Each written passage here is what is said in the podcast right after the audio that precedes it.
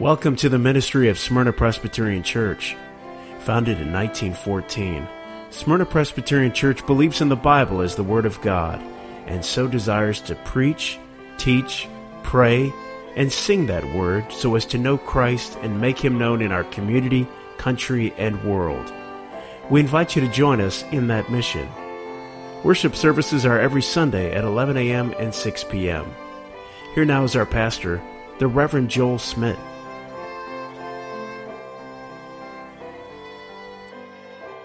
Remain standing for the reading of God's Word.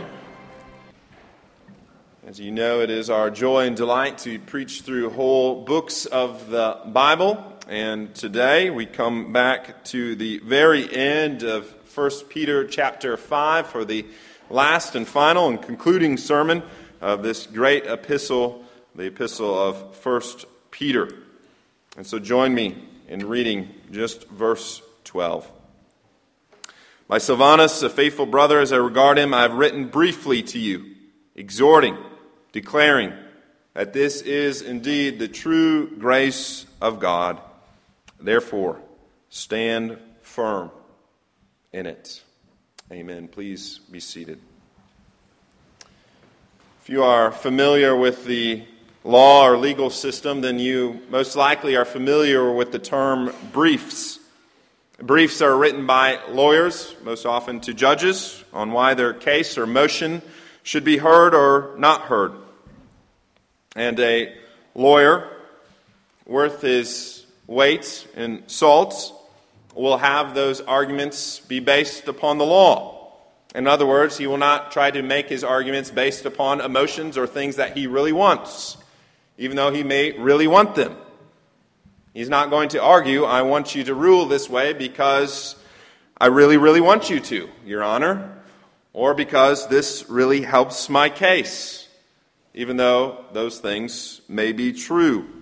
He must make his or her arguments based upon the law, why this has legal legitimacy. And they file these briefs, and I'm guessing they are called such because the judge is not looking for them to file their entire case or to make their entire argument, but rather, in brief, give the sum and substance of your legal basis for making this point or argument or case. Why this should be ruled upon a legal precedence. And I guess that judges are thankful for lawyers that can do so efficiently, that can give them the important parts but leave the fluff out of it, so to speak. Likewise, the President of the United States, you may know this, receives daily briefings, either in person or on paper, of things that are of natural, national interest to him. And it's the President's staff that is to give him the things that he should be made aware of and give him enough information so that he can know sufficiently about them. I say all this because as we come to the end here, we see that Peter says that he has written to them briefly. Not everything that could be said has been said, but enough has been said to be made aware of their, their situation, sufficient for their stated purpose. And therefore, this book could be viewed as a briefing a briefing of the Christian life, so to speak. And so I thought before we put this book to rest, to move on to another, that we would have one last concluding sermon, and that you would indulge me in such to have a review, to review some of the highlights some of the lasting lessons of this book because, as much as I would like to believe that you or even myself would remember all of it, we will not. So, what are the things that we can take away from this book? Having spent the last 10 months of Lord's days upon it, what are the things that we can treasure up in our hearts and our minds, that we can store away as we wrap up this book? And I came up with five lasting lessons or five lasting truths of 1 Peter. But before we look at each one of those, take a look at this exhortation that we just read, because I believe this frames our discussion this morning. There in verse 12, Peter says that he is exhorted, declared the true grace of God, and then he goes on to say, stand firm in it. Stand firm. Do not be shaken. Do not be moved. And if you think about it, that is quite the exhortation considering the circumstances of those that he is writing to, considering the suffering of those that were enduring it at the time there in Asia Minor. As we have mentioned many times, they were exiles from the land, strangers living in a foreign place, now experiencing hostility because of their faith. You could understand why they would be shaken, why their faith, no doubt, was beginning to waver, wondering what is it that the Lord was doing? And is it really worth it? Is following Christ worth the cost? Those feelings, those thoughts are not unique to them, are they? Sure, their time, their place, their circumstances were all different than all of ours, but the fears and doubts are not and were not. The Lord knows our frame. He knows our weakness. He knows our frailties. He knows that one of our chief frailties is to worry and to doubt. That this is the ongoing battle of the heart and of the mind. That a lack of courage plagues us all. We are, if we admit it, are not naturally courageous people. Those that are courageous in themselves, the scripture says, are but fools. Those that are courageous in their circumstances do not control their circumstances, so they are at best naive. Those who are courageous in anything earthly are misguided and or deceived. But that doesn't mean that there is not reason to have courage in this life. No, there is. But that courage is to be found in the Lord placing our faith and trust in Him on a daily basis. And that is difficult because we are to have faith in that which we cannot see. We must walk by faith and not by sight. Peter, the author of this book, knew what that was like and what that meant. I remember when Jesus was amongst them, Peter had this experience unlike any of the other disciples. When they were out in the boat in the middle of the night, and there are winds and waves and a, a great storm, and Jesus at that time was not with them, but Jesus comes out miraculously to them on the water. And they were terrified and cried out. And Jesus said to them, Take courage, it is I. And Peter, being the boldest among them, the most courageous, said, Lord, if it is you, let me come to you on the water. And Jesus, interestingly enough, says, No, Peter, just stay there in the boat. No, he says, Come. And so we read that Peter got out of the boat and walked on the water and came towards Jesus. But then we read this when he saw the wind and the waves, he was afraid and began to sink. And he cried out, Lord, save me. And immediately Jesus reached out his hand and caught him and said, You have little faith. Why did you doubt? We are called to do something that is not altogether different than Peter in this situation. If you're called to walk by faith and not by sight, you are called to do that which is impossible, much like walking on the water, because it's impossible to do on your own, in your own strength, in your own flesh. But you can if you are in the Lord and you take courage in Him, that you're looking to Him, knowing that the Lord is near and that He is continually calling you to Himself, telling us to come. The Lord never bids us to say, no, just stay there. No, He is always saying, come. Always continue to do that which is impossible on your own because it is Him through you that is strengthening you. It's Him through you that is encouraging you and giving you that strength. And yet, even though Peter started well, like so many of us can, says that he began to sink. And why was it that he began to sink? Well, it was because he saw the wind and the waves. And he became afraid. And he began to doubt. And that is so true in our own life as well when the waves and winds of this life are threatening. Quite literally, the storms of life are threatening or even striking. It's a challenge. It's a challenge to walk by faith, to keep that courage in the Lord, to keep your trust in Him, because at times we feel overwhelmed. At times, perhaps, you even feel like you are like Peter and are beginning to drown. And we so easily can slip back to that which is natural to us to not be courageous, to be fearful, to be anxious, to be afraid, to no longer walk by faith. In a sense, to become weak in the knees. And so, Peter's last exhortation to us is a good one, one that we need to take to heart, and that is to stand firm.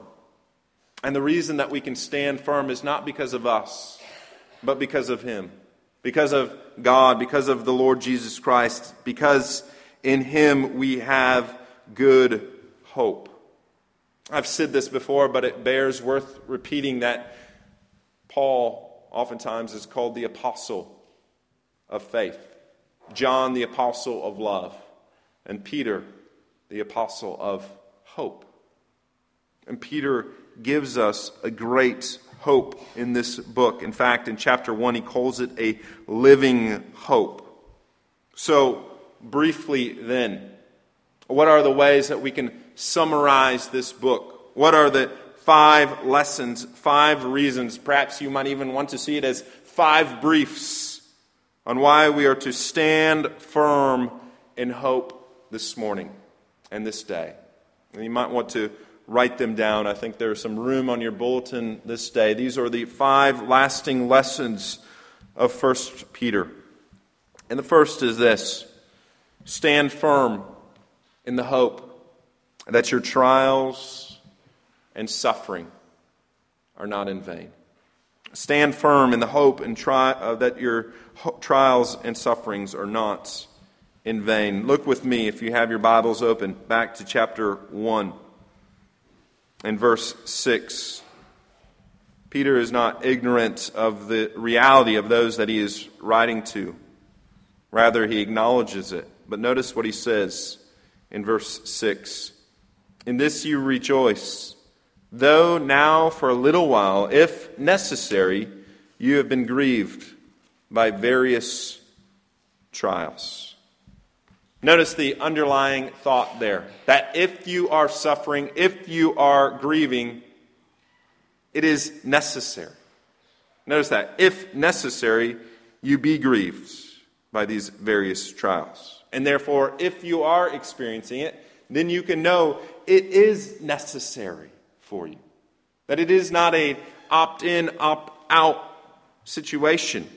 You can't say, as a Christian, I want to be a Christian, but Lord, please hold the problems. No, we don't get that. Every Christian will endure trials and tribulations. In fact, trials, according to this scripture, are necessary. Now, that's not a popular statement. It's one you probably do not want to hear. That is not one that I necessarily even want to preach, but it is the truth, is it not? It's a part of the Bible that is not hidden from us.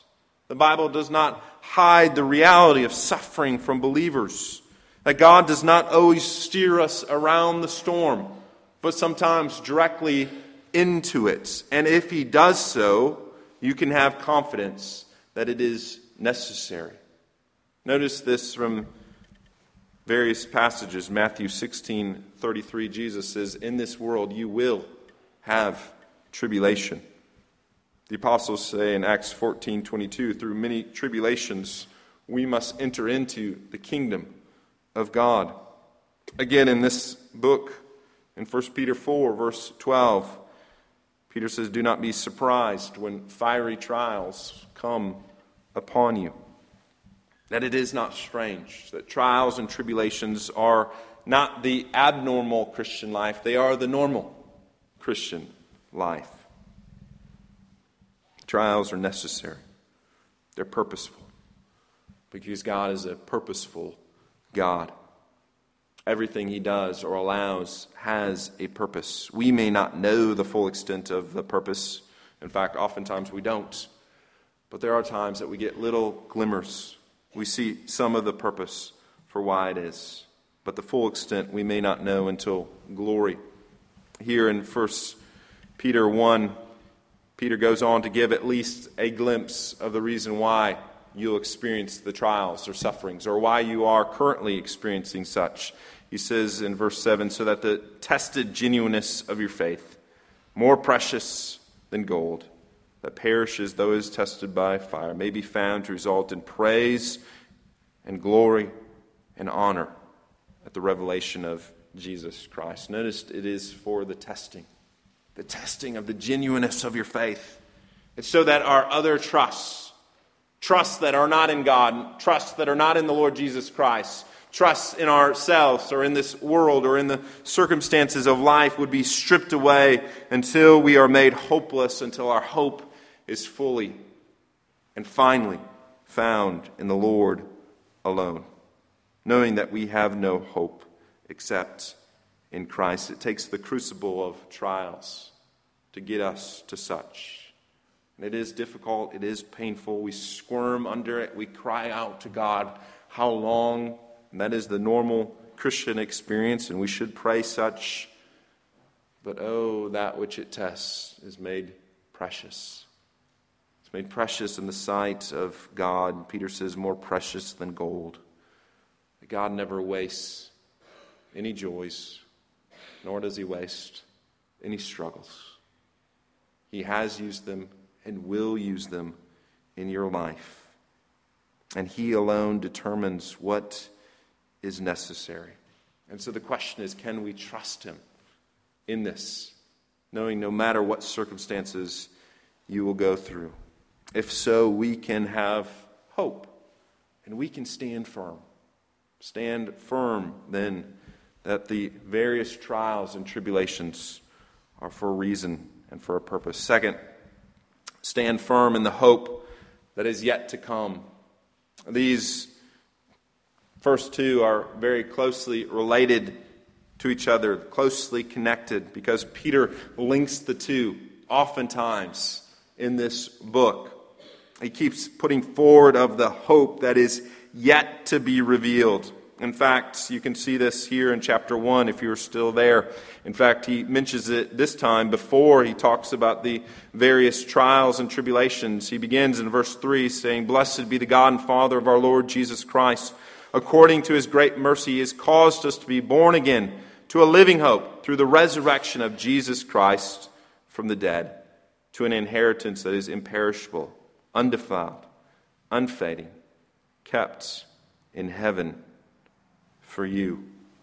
Again, if you go on to chapter 4 and verse 13, we read this But rejoice insofar as you share Christ's suffering, that you may also rejoice and be glad when his glory is revealed. And then, even again in chapter 5, verse 10. And after you've suffered a little while, the God of all grace, who has called you to his eternal glory in Christ, will himself restore, confirm, strengthen, and establish you. Notice how Peter links together the sufferings of the present with the glory that is yet to be revealed. And saying that there is something that is yet to come. There is an inheritance that is reserved in heaven for you. And that inheritance is imperishable, it is undefiled, it is unfading. That everything in this place, everything that you are experiencing, is temporal. Even these sufferings are but a little while. But that which is yet to come is eternal and everlasting. It is an everlasting and eternal glory. So wonderful, it cannot even be described. In fact, Peter and the apostles can only describe it by what it is not, because words are not sufficient to describe it. One commentator puts it this way Our inheritance is imperishable. It cannot die, be lost, be stolen, be rotten, or ruined. It is undefiled, it is pure and pristine. It is not soiled, used, marred, or corrupted in any way. It will not fade away. It will never diminish in vitality, vitality, value, or satisfying virtue. The delight and wonder it will inspire in us will never cease. In other words, it is that which will only get better and better for all of eternity. Its dividends will only be greater and greater for all of eternity. There is no limit to the greatness of God in His glory. And therefore, we will be continually amazed for all of eternity of all the things that God is revealing of Himself. And as a result, it will lead us into a greater and more fuller expression of praise to Him, which we will be able to do with glorified bodies without the limitations that we have so often in this life. The best earthly inheritance, the best earthly joys have no such properties, do they? And yet, how much do we labor for those? Peter is saying, we should have our mind set on these other things, these greater things, these glorious things that are yet to come. Paul puts it this way when talking about that which is yet to come no eye has seen, no ear has heard, nor the heart of man imagined what God has prepared those who love him. And therefore, we cannot think of glory enough. We cannot think of heaven or the new heavens and the new earth that awaits. And this epistle is setting our minds continually upon it more and more. And as a result, I think we can stand firm in the present afflictions, the present sufferings, knowing that there will be an end to it and a greater revelation yet to be revealed, a more joyous one. And so the Lord has not forgotten us. He will return and redeem his own. He will complete that which he has already begun and bring it to perfection. And so, therefore, stand firm in the hope of that which is yet to be revealed.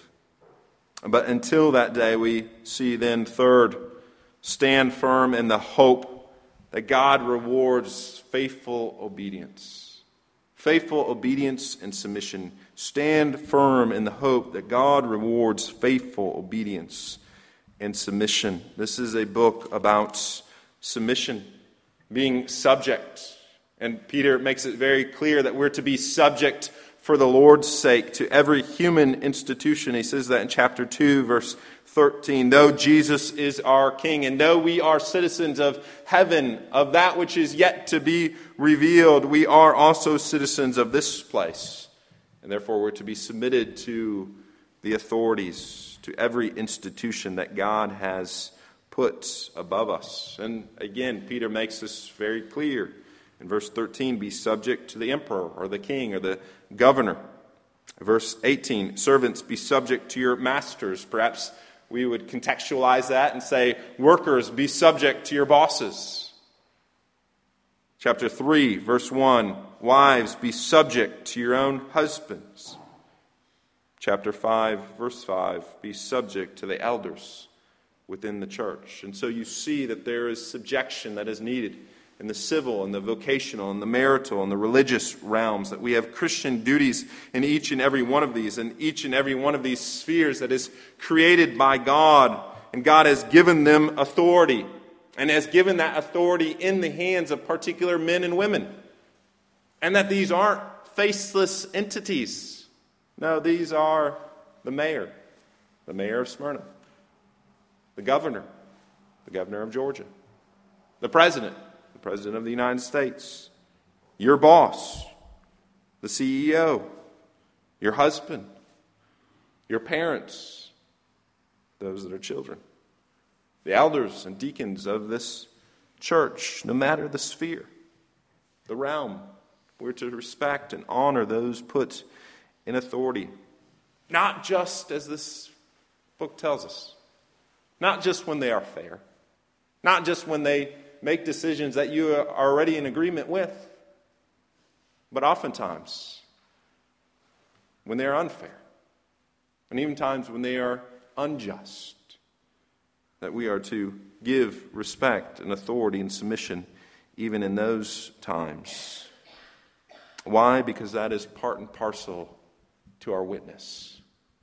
This is the, one of the ways that we demonstrate that we are Christians by our submission. Yes, even by our obedience.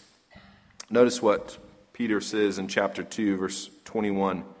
For to this you've been called, or excuse me, uh, verse 12. Keep your conduct among the Gentiles honorable, so that when they speak against you as evildoers, they may see your good deeds and glorify God on the day of his visitation.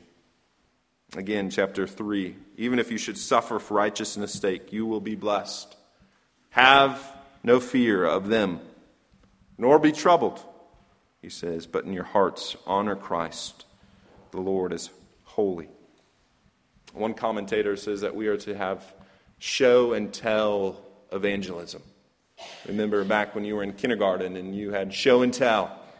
This commentator says that we should always have a show and tell aspect to life, that we show our Christian witness by the way we conduct ourselves. This book would say by our obedience, by our submission, and also use our lips to tell the reason why, that we have the hope that is within us. And this is such a powerful witness. Why? Because it puts forth the Lord Jesus Christ. And Peter again demonstrates this in this book.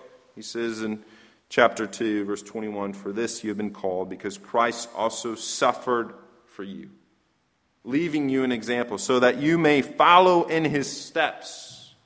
He committed no sin, neither was deceit found in his mouth. When he was reviled, he did not revile in return. When he suffered, he did not threaten, but continued to entrust himself to him who judges justly. Notice what Peter's saying. If there was ever a man that could have complained, perhaps should have complained, Jesus would have had reason to. But he said he didn't entrust himself to any man, but rather entrusted himself to God. And therefore, entrusting himself to God in his present circumstance, he committed no sin, nor was deceit or reviling found in his mouth. Though he suffered, he did not threaten. So, through this, we show that we are Christians by our witness to Him, that God faithfully rewards obedience and submission to Him. So, stand firm in that and in that truth. Fourth, stand firm in the hope that God's special blessing and favor is upon His church. That God's special blessing and favor is upon His church.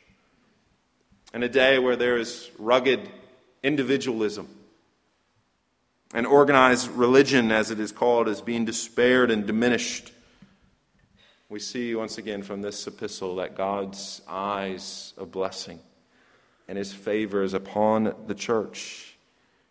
What is foreign to Peter's thinking, indeed, the entirety of the New Testament, is that you can be a Christian apart from the church. Is there exceptions? I'm sure there are. Are you the exception to that rule? Most likely not. And why would you? Why would you desire to be? Indeed, if you are a Christian, you cannot, because when you understand the blessings that are received are not received ultimately individually but corporately, that we are individually blessed through the corporate gathering of God's people on a weekly basis. You've heard me say this before, but this year we lost a church member who was, in all intents and purposes, deaf and blind.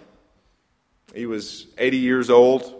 He could not see, he could not hear. It was difficult for him to participate in worship. In other words, he had every built in reason not to come. Because who would blame him? Right? And yet you would find him every Lord's Day, unless providentially hindered, sitting right over here. Why? Because he demonstrated, probably perhaps in greater ways than we even know, and even greater ways than we even understand, that there's a special blessing in the gathering together of God's corporate people, a gathering of his church. That where two or three are gathered, he is present there. That he could say with King David, and I hope this is what you say as well, is good for me. When they said to me, Let us go to the house of the Lord. And that's what makes us glad. King David was a man after God's own heart, and hopefully we are people after God's own heart, people that desire to be made glad in his presence, in the corporate gathering of God's people. That we'd have our hearts and our minds set on things above, because it is here corporately that we can say with Peter from this epistle that we are like living stones, being built up as a spiritual house, to be a holy priesthood, to offer spiritual sacrifices acceptable to God through Jesus Christ. What Peter is saying is that what takes place on a Lord's Day basis is as great as the temple in the Old Testament. Because God is building his bricks, his people, his church, and there is the place that he inhabits. That is the place that he dwells. And that is precious and glorious to him. And if we're to have a heart after our God, that is precious and glorious to us as well. And it's here that we can rejoice in the realities that are ours because of Christ, because of what he has done, because he gives us his special presence. Peter again goes on to say, We are the chosen race. We are the royal priesthood. We are the holy nation, a people for his own possession, that you may proclaim the excellencies of him who called you out of darkness into his wonderful lights. For we were once not the people, but now we are the people of God. Once we had not received mercy, and now we have received mercy upon mercy. God has not forgotten his church, and that he lavishes his love and his grace here. He continues to pour out his blessings, and he continues to use you to extend his kingdom around the world. So let us not lose hope of this calling and charge. Rather, stand firm in it. Fifth and finally, stand firm in the hope of knowing Jesus Christ. Stand firm in the hope of knowing Jesus Christ. Peter lived life for three years beside the Lord Jesus. He got to witness, he got to see everything that Jesus did for the entirety of those three years. Got to hear his preaching and teaching, see his miracles, see his death, his resurrection, and his ascension. He had this extraordinary privilege that few were given. In fact, even out of all the disciples, we could say that Peter probably experienced more than anyone else in this life. And yet, Notice what Peter never says. Peter never says, I wish you knew him like I knew him. I wish you got to experience him like I got to experience him. Peter never says that. Rather, he says, You do know him. In fact, he says in chapter 1, verse 8 and 9, Though you have not seen him, you love him. And though you do not see him now, you believe in him and rejoice with joy that is inexpressible and filled with glory, obtaining the outcome of your faith, the salvation of your souls. Peter says you have a true faith. You have a true faith. You have a true belief. You have a true love. You truly know Christ and you have salvation in Him. You have seen Him, even though your eyes, your physical eyes, have not. We have all seen the Lord Jesus Christ because of His truth, because of His Word being open to us, because of His presence with us. Indeed, this is the purpose of Peter's writing that we would know Christ and that is indeed the purpose of all of Scripture, that we would encounter the living Christ. That is step one in our purpose as a church to know Christ and to worship Him. And that is not something that we ever move on from. We never graduate from that and say, all right, now I know Him, so I can move on to these other steps. No, we're always coming back to know Him more and more. Because as we increase in knowledge, as we increase in knowing, we increase in love and fervor for Him as we walk by faith and not by sight. So, brothers, beloved congregation in the Lord Jesus Christ, Peter exhorts us to stand firm. Do not lose heart. Do not be shaken, but stand firm and have courage. Why? Because we have hope, a sure and living hope of the Lord Jesus Christ. And so, as we bid adieu to this wonderful truth of God, we can praise Him. That He's not hidden these things from us, but He has revealed them, He has made them known to us, and that He has given us ears to hear by His Spirit. In so doing, let us not leave behind these truths, but let us store them up. For we have been briefed by the Apostle Peter, by the Holy Spirit. We have a briefing of the Lord Jesus Christ on what He calls us to in the Christian life. And so let us store these things in our hearts and our minds, and let us walk worthy according to his cause, all for his glory and for his praise. So help us, God. Amen. Our gracious God and Heavenly Father, we do ask for your help. Even now, as we come to the end, to the conclusion of this epistle, this truth truly is overwhelming to us as almost too much for our hearts and our minds even to bear. Lord, even as we have listed these five things, there could have been five or ten or fifty others that we could have listed in this amazing epistle of your truth. But Lord, may we set our minds upon these. That those things that would give us comfort, we'd find that comfort of the Spirit. Those things that give us pause and give us conviction, Lord, that you bring us in conformity to your truth once again. Lord, in all these things, may you show us the way so that we may be honoring, pleasing to you, Lord, until you bring us home, until we would see you face to face. Lord, may we stand firm and walk by faith and not by sight. If we pray this in Christ Jesus, our Savior's name. Amen.